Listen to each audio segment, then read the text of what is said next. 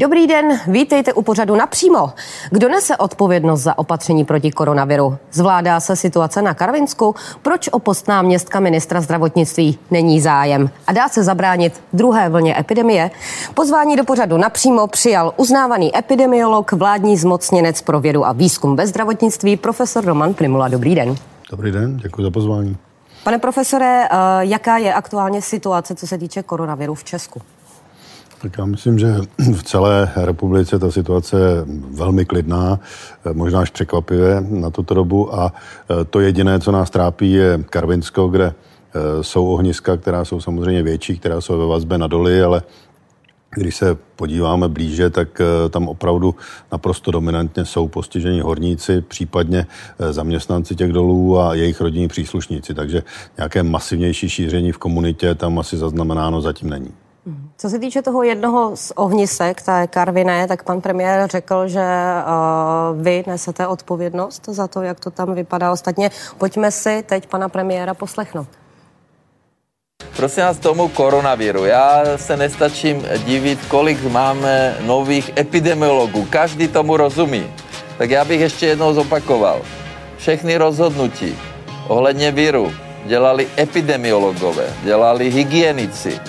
Nedělala to vláda. Vláda to schvalovala. Vláda to schvalovala. E, takže pokud někdo teďka říká, že my jsme měli zasahovat v O K D, tak pokud někdo měl, tak to byli hygienici. My tam máme teďka lokální problém, který se řeší, trasuje se, chytrá karanténa funguje. Jak se vám to poslouchalo? Určitě uh, už jste to slyšel.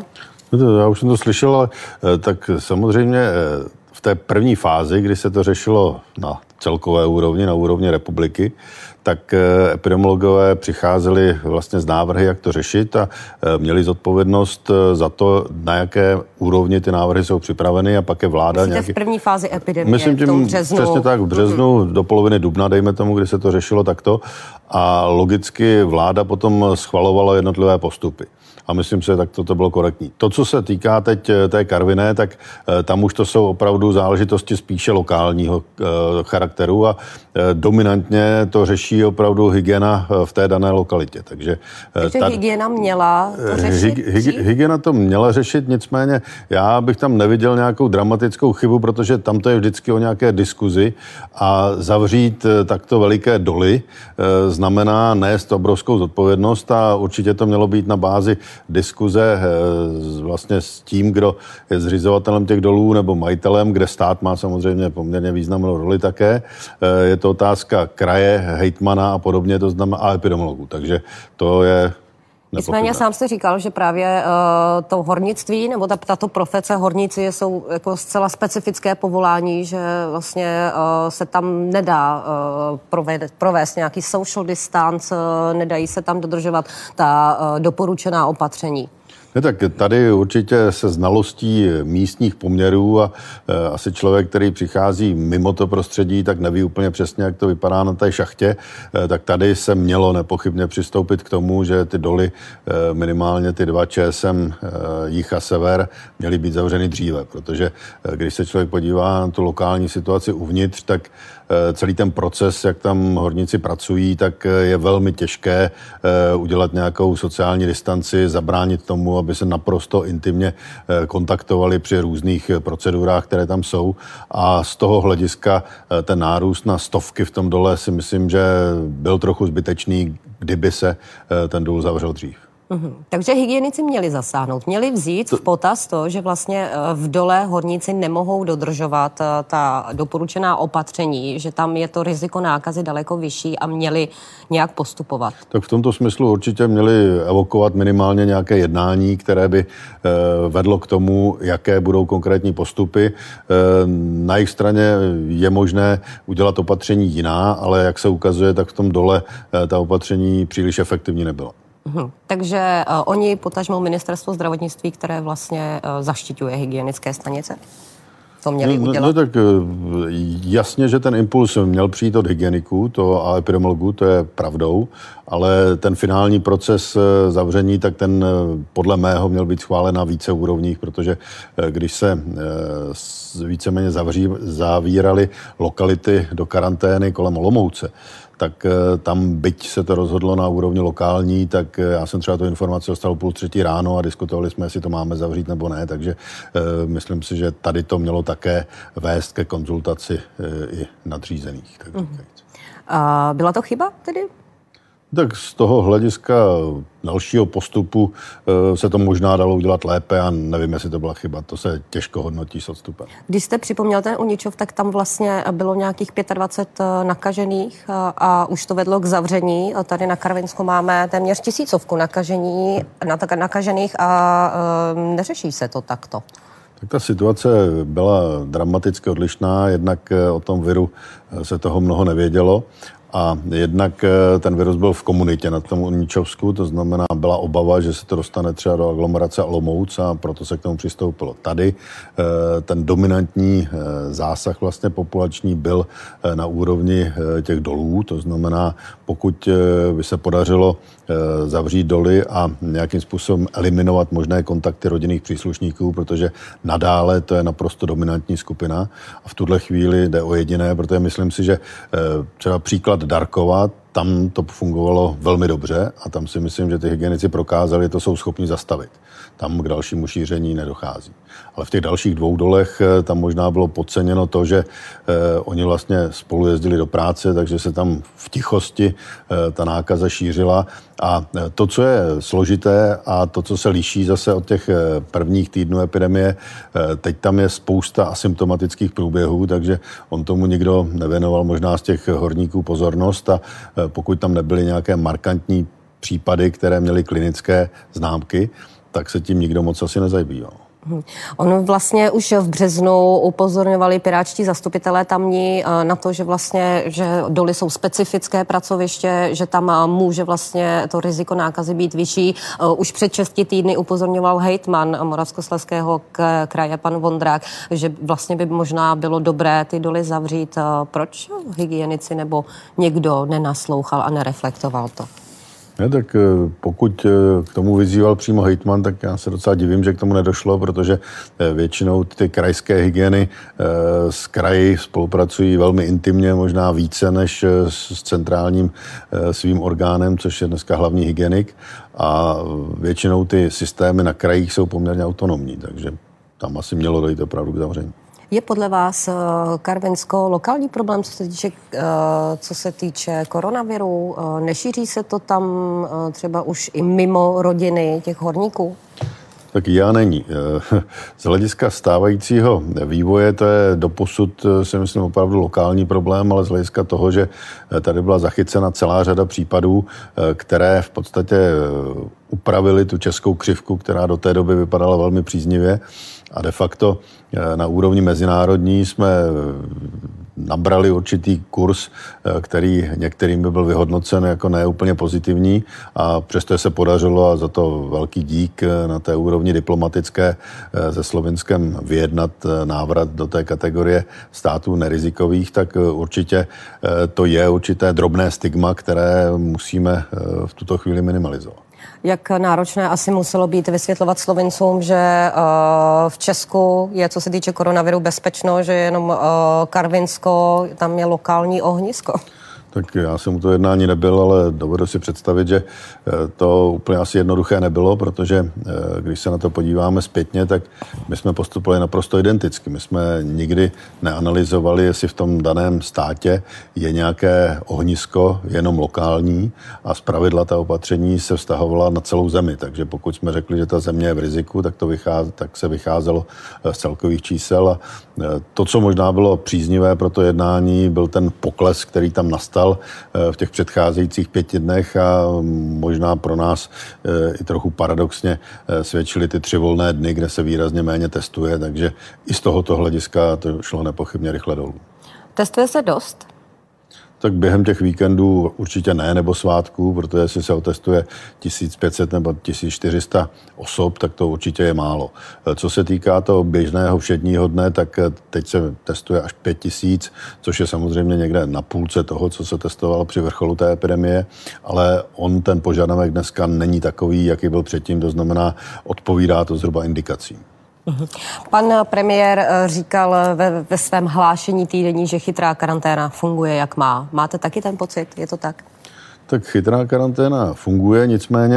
E- Aby fungovala tak, jak já si představuji, tak by tam měly ty elektronické prostředky být trochu, nechci zmodernizovány, ale měla by být nahrazena ta chytrá karanténa ve smyslu vzpomínkových map, které jsou poměrně jednoduché a které přináší pouze omezenou přidanou hodnotu, protože když si představíme, že pro toho člověka to znamená vidět x bodů, v kterých jsem se tedy zastavil a s někým jsem tam zřejmě hovořil, ale nevím s kým a musím se na to vzpomenout, tak když to nahradím e-rouškou, tak to je podstatně silnější prostředek, protože tam konkrétně vím osoby, které tam byly, ovšem za předpokladu, že tu e-roušku budeme všichni nainstalovanou. Pokud ji nainstalovanou nemáme, tak její výtěžnost je velmi nízká. Jak tomu lidi donutit, aby si ji nainstalovali? To je zásadní problém. A já Pan premiér myslím... mluvil o dvě stě tisících hmm. lidí, kteří mají tuto aplikaci. Je, je to tak. A když si představíme, že tady v místnosti nás bude sto, tak dvě stě tisíc znamená dvě procenta celého státu. Takže v té místnosti budou dva, kteří mají, a devadesát osm tam zachyceno nebude. To znamená, pokud to má fungovat, tak já si osobně myslím, že to je víc než těch šedesát procent, co někteří ve světě říkají, aby ten systém byl účinný. Stejně by nám uniklo asi čtyřicet procent, takže já si představuji, aby to bylo ještě víc, nějakých osmdesát procent. A lidé by se měli rozhodnout v určité fázi, jestli chtějí mít nějaká karanténní opatření nebo něco zavírat a na druhé straně, jestli mít normálně běžný život s určitým pouze distančním omezením a tuto aplikaci, protože ta umožňuje opravdu zjistit kontakty velmi rychle a efektivně oslovit. Takže by se lidem mělo dát na výběr, že v případě, že by třeba přišla druhá vlna, tak buď mají dvě možnosti, buď budou mít tuto aplikaci, kterou si dobrovolně stáhnou, anebo prostě bude stát muset přikročit zase k těm restriktivním opatřením. Taková ta volba by mohla nastat a já si myslím, že teď by měla proběhnout nějaká poměrně významná kampaň k tomuto. Ta doba zatím byla velmi klidná, takže ten požadavek tady nebyl nutný, protože se podařilo ty kontakty zpravidla izolovat efektivně i bez tohoto nástroje. Ale pokud by měla přijít nějaká druhá vlna masivnější, tak si myslím, že výhoda tohoto prostředku je poměrně zřejmá. Pirátští zastupitelé upozorňují na to, že není dost lidí, kteří by se starali o chod vlastně chytré karantény, že není dost lidí, kteří by telefonovali a podobně. Ten, ten systém, tak jak já jsem ho opouštěl, tak byl připraven modulárně, to znamená call centrum bylo připraveno tak, že je možné jeho počet navýšit až na nějakých tři tisíce lidí, kteří mají kapacitu něco obvolat. A tady je třeba si uvědomit, že třeba na tom Karvinsku, pokud bychom to všechno nechali jenom na místní hygieně, tak je iluzorní, aby všechno stihli odvolat, obvolat. A proto tam došlo k nějakým prodlevám, ne všichni byli obvoláni úplně včas a v tuto chvíli už tam jsou posily z okolních regionů, protože když si představíme start té epidemie, tak takovéto počty, když jsme měli, tak se o ně starala vlastně celá republika, všechny hygieny, protože byly rovnoměrně rozprostřeny snad s píkem v Praze. A i tak ten systém byl poměrně zatížen. A když to všechno vlastně dáme do jednoho regionu a budeme trasovat množství kontaktů, protože když vezmeme tisíc pozitivních jedinců, tak k ním můžeme mít třeba dvacet tisíc kontaktů. Byť ty kontakty na počátku byly méně četné, tak jak ten systém byl uzavřenější, ale teď, jak se rozvolňuje, tak těch kontaktů je více a více. Na čem záleží, aby se z lokálního ohniska, kterým teď Karvinsko je, aby vlastně se s ním nestal potenciál druhé vlny epidemie? Na čem bude záležet? Záleží na tom, aby nedocházelo ke komunitnímu šíření, to znamená, abychom vlastně ztratili přehled o tom, odkud jsme se nakazili. Pokud to je tak, že jsou to dominantně rodinní příslušníci a eventuálně občas někteří známí nebo víme, že ten dotyčný člověk přišel do nějaké provozovny a tam došlo k nákaze, tak to pořád jsme schopni nějakým způsobem monitorovat. Ale pokud dojde k tomu, že se tam začnou objevovat případy, o kterých nevíme, kde se nakazili, prostě jenom se nakazili v tom regionu, tak už to je známka toho, že ten systém efektivně nefunguje a že máme problém, protože tam dochází ke komunitnímu šíření právě. Naše krajská kolegyně upozorňovala na to, že navzdory tomu, že lidé v Karviné musí dodržovat nějaká přísnější hygienická opatření, tak ve chvíli, kdy oni třeba jedou na nákup do Ostravy, tak tam už ta hygienická opatření přísnější dodržovat nemusí. Co s tím a co to může způsobit? No tak tohle úplně dobře není, protože pokud chci dodržovat nějaká opatření, a neříkám, že to musí být karanténa celého toho prostoru, tak by tam mělo být určité poučení, kam ty lidé mají chodit na nákup, aby nedocházelo k tomu, že opravdu tu nákazu zavlečou do jiných částí Kdyby toho regionu. To, mělo to by měla dát hygiena, nepochybně. A pokud to neudělala, tak to je chyba?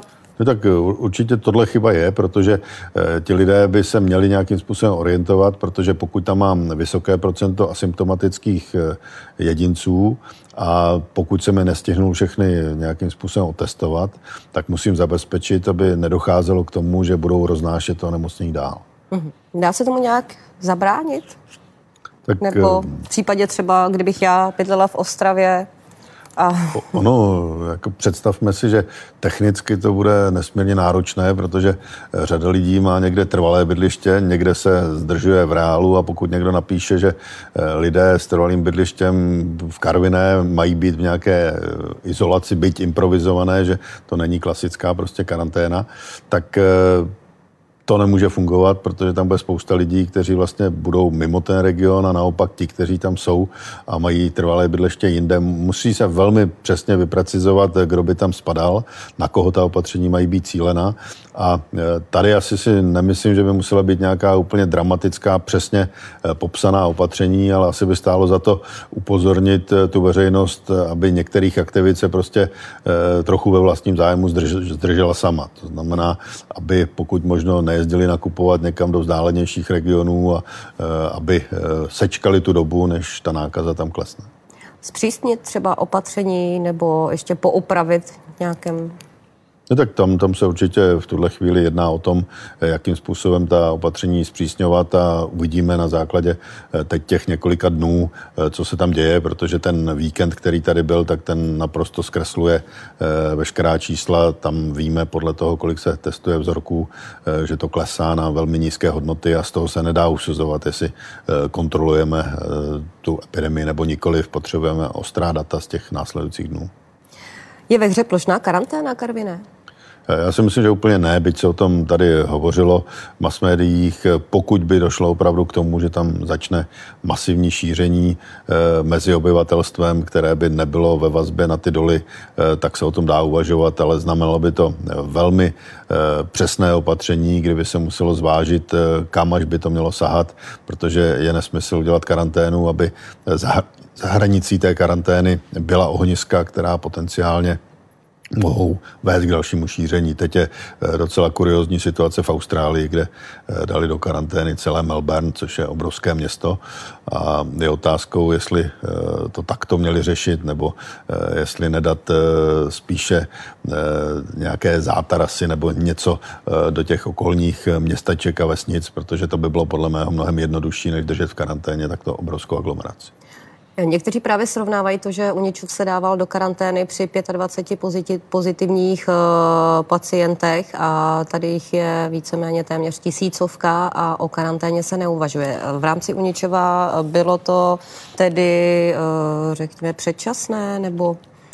Já myslím, že ne. Byla to jakási první zkušenost, protože se řešilo, do jaké míry se budou dávat do karantény jednotlivá ohniska nebo regiony a ukázalo se na tom Uničově, že to má řadu výhod, ale má to i řadu poměrně dramatických nevýhod, to znamená zásobování, to, že někteří lidé pracovali v podnicích a tam konkrétně ty podniky byly, které byly poměrně vitálně důležité a teď jim to bránilo ujet třeba pár set metrů, protože tam byla zrovna ta zóna. Toto všechno by se muselo velmi detailně připravit, pokud by to byla takto velká aglomerace. Přejdu k dotazům divákům. Nejčastěji směrovali na to, zda přijde druhá vlna, jaká bude, jak se na ni připravit, lze-li to. Tak my tady v poslední době stále se snažíme používat nějaký termín druhá vlna. Já bych trochu pojal jinak, protože když se podíváme na jakoukoliv křivku epidemickou, tak ta nikdy není úplně pravidelná, takže vystoupá na nějaký vrchol, pak začne klesat a pak to úplně vymizí. Je tam celá řada faktorů a když se podíváme teď na veškeré země světa, tak ty křivky mají velmi odlišný průběh, byť tam najdeme nějaké klastry. A asi klasická druhá vlna v tuto chvíli je v Izraeli, kde vidíme opravdu nárůst, který v podstatě je téměř vyšší než ta vlna první a Izrael provádí řadu poměrně přísných opatření. V těch ostatních zemích dochází k tomu, že ta křivka se zvyšuje, ale to takzvané vlnění, to tam vidíme často, ale opravdu, že by tam byl znovu nástup té epidemie, to tady zatím v těch evropských zemích moc nevidíme.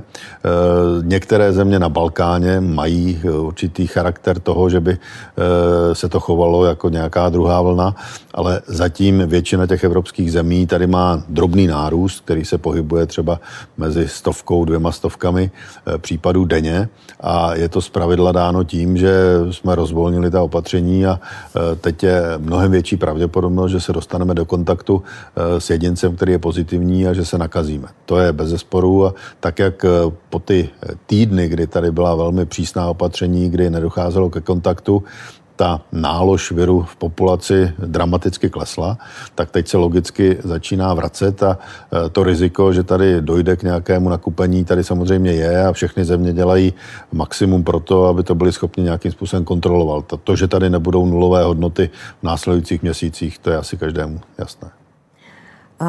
Jak se může projevit, nebo respektive máme týden od toho, co byly uvolněny roušky, co se přestaly nosit, co, co je co už neplatí povinnost je nosit, jak se to může projevit na těch číslech, nebo zaznamenáváte to na těch číslech? Tak zatím ta čísla jsou naprosto dominantně ovlivněna situací v Karviné, takže pokud tady je nějaký nárůst, tak to ovlivní ta data celorepubliková.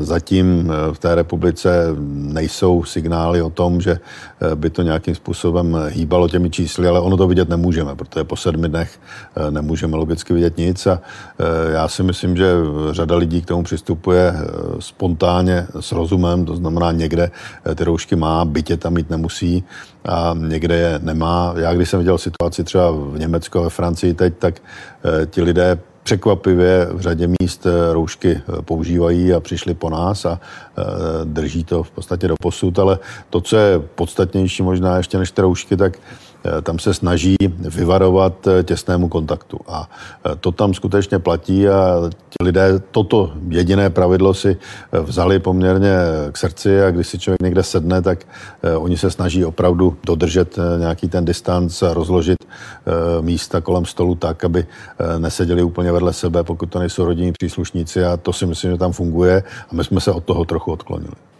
Pane profesore, teď by mě zajímalo vaše nové angažmá. Jak se vám líbí na úřadu vlády?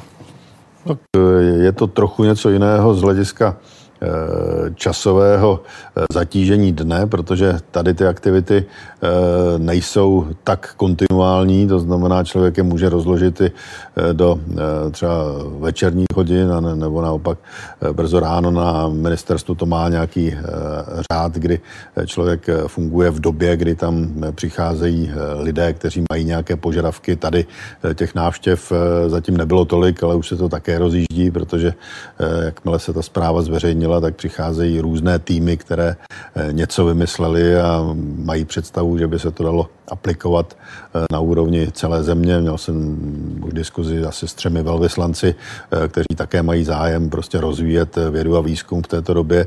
A je, je to skutečně práce, která je v tomto slova smyslu podstatně zaostřená na menší segment na tom ministerstvu. To bylo téměř všechno.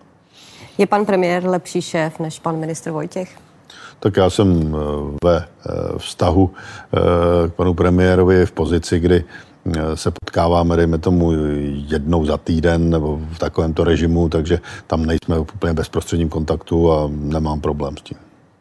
Nemáte problém s tím, že se nepotkáváte? Ne, ne, ne, ne, ne, nemám problém s řízením, protože řada těch dokumentů chodí písemnou formou, komunikujeme es em eskami, to je poměrně standardní proces a pokud pošlu nějaký materiál a panu premiérovi se něco nelíbí, co se stane, tak se prostě upraví na základě jeho požadavků, ale to, že bychom spolu trávili čas jednou za týden, třeba spolu mluvíme půl hodiny, ale to je asi dostatečné na to, abych byl schopen fungovat v té pozici.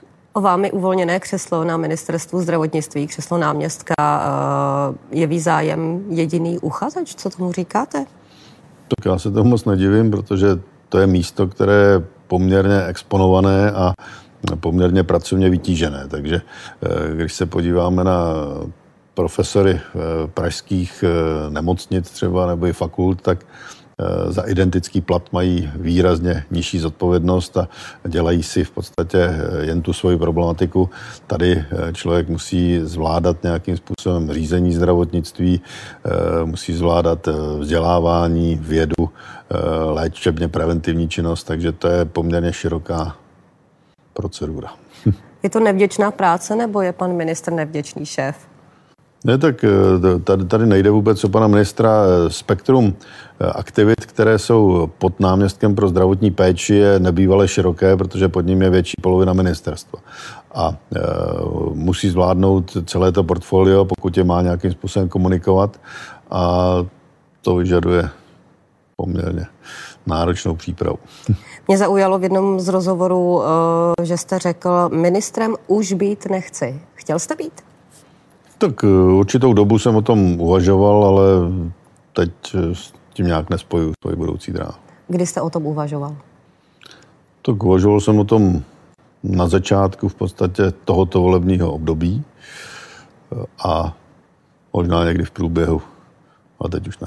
Teď už ne. Proč už ne? Ne, tak já, já si myslím, že některé věci politického rázu já nechci dělat a chci se víceméně profilovat odborně a k tomu už jsem se nějakým způsobem rozhodl. Vy jste také dostal dvě nabídky, abyste vedl kandidátky do krajských voleb. Proč jste je odmít? Protože si nedovedu představit, že bych dělal hejtmana v tuhle chvíli.